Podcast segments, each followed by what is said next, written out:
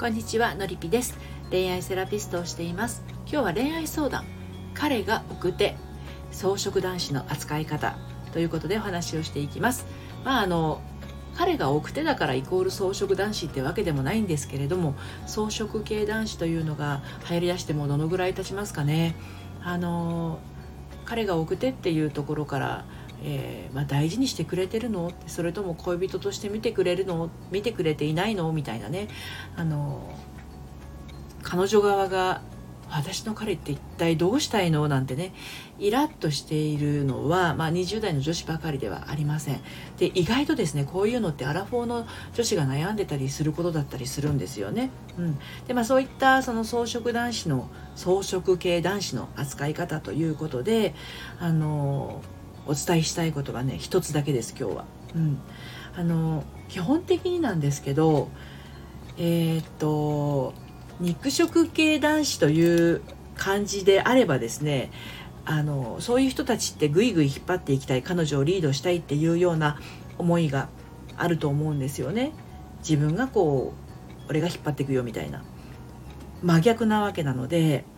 あの女性側がですね何々してみたいなのはもうこれ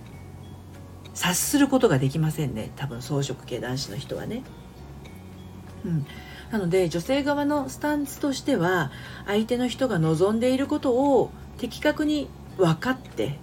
まあ、分かるためにはコミュニケーションも必要ですけれども、まあ、そのコミュニケーションですら自分の方からこう話しかけたりとかさりげなくこ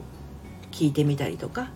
そういうことをしていきながら相手の望んでいることを知ってそして相手にこう何々してっていうよりもねあの草食系男子の場合はしてもらいたいんですよ。告白をして自分から付き合って彼女をゲットするっていう意識で肉食系男子があるんだとしたらあわよくば彼女の方からねあの好きだって言ってもらってそれでお付き合いがスタートしてあのぐいぐい自分が引っ張っていくっていうよりかはこうパートナーとして共に歩んでいくようなスタンスそういうあの穏やかなこうささやかな感じを望んでいるのが草食系男子の生態なのではないかなと思うわけですよね。で、まあ、そういうふうになるには今の世の中が割と家の中で一人であの完結してしまうようなことってすごく多いじゃないですか。あの音楽にしろ、まあ、こういうコロナ禍というものもありますけれどライブ会場に行かなくてもオンラインでライブをね楽しめたりとか。まあ、あの実際のそのライブ会場に行く臨場感が好きという方はもちろんいらっしゃいますけれども自分のこうリラックスできる環境で、えー映画を見ることができたりとかあとはゲームができたりとか今 YouTube もねありますしねだから何も外に出ていかなくてもというところがすごく大きいしまあそういう現在のね世の中がそういうあの環境でもあるのでうんと家の中で何かして過ごすっていうのが好きな人が増えるのはこれ当然といえば当然なんですよね。そうだからあの自分からあ今度どこどこに何を食べに行かないとかこういったところに旅行に行かないっていうのが物理的に今できない状況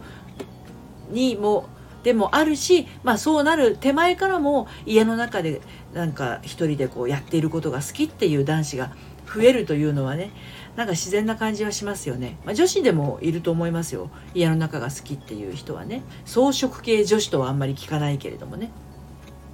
まあ、あのそういう意味であの家の中で一人で過ごすということが一人で過ごすっていうのは孤独感で一人で過ごすというよりかは自分が一人でやることに喜びを感じている集中したいそういう気持ちがあってあえてそういった彼女を作らなくてもあの不自由はないなみたいな感覚を持ってるわけですからじゃあ自分から、うん、告白しに行こうとかそういう気持ちにもあんまりならないわけですよね。うんその分浮気をしたりすることもあんまりないでしょうし、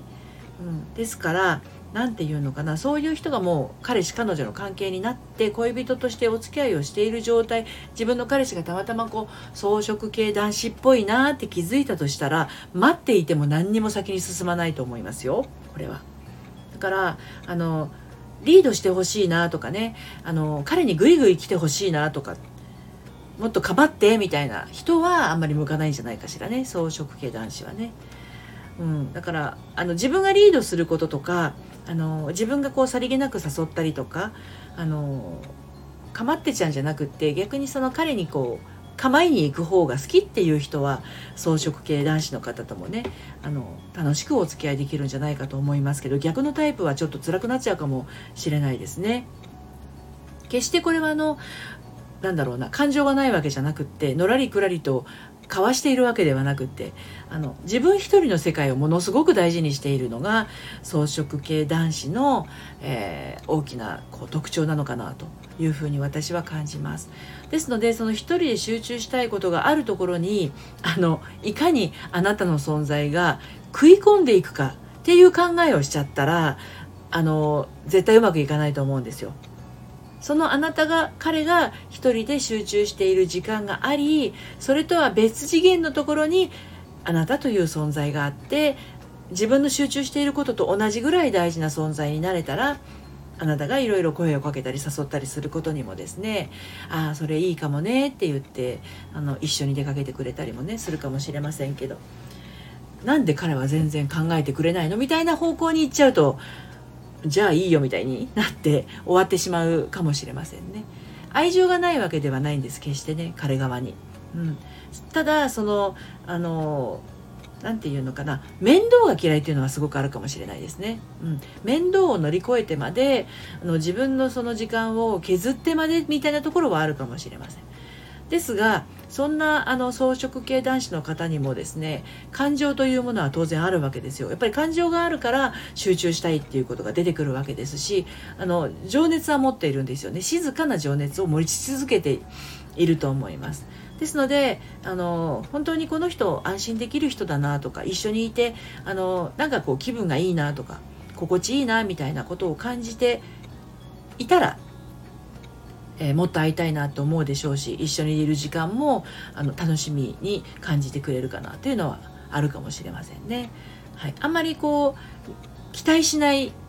期待する思いが強い人には向かないと思います草食系男子。はいということでお答えになっているかどうか分かりませんが、えー、ご感想ですとかねこんな時はみたいなことがありましたらレターからどうぞあのメッセージをください。はい、えー、オンラインサロンではこういった心の仕組みのことそれからのりぴ塾では具体的なあなたの心の在り方それから悩み事を解決するということをやっています。どちらも LINE の方からですねご案内をしていますので説明欄のところから遊びにいらしてください。それでは今日も最後まで聞いていただいてありがとうございました。さようなら。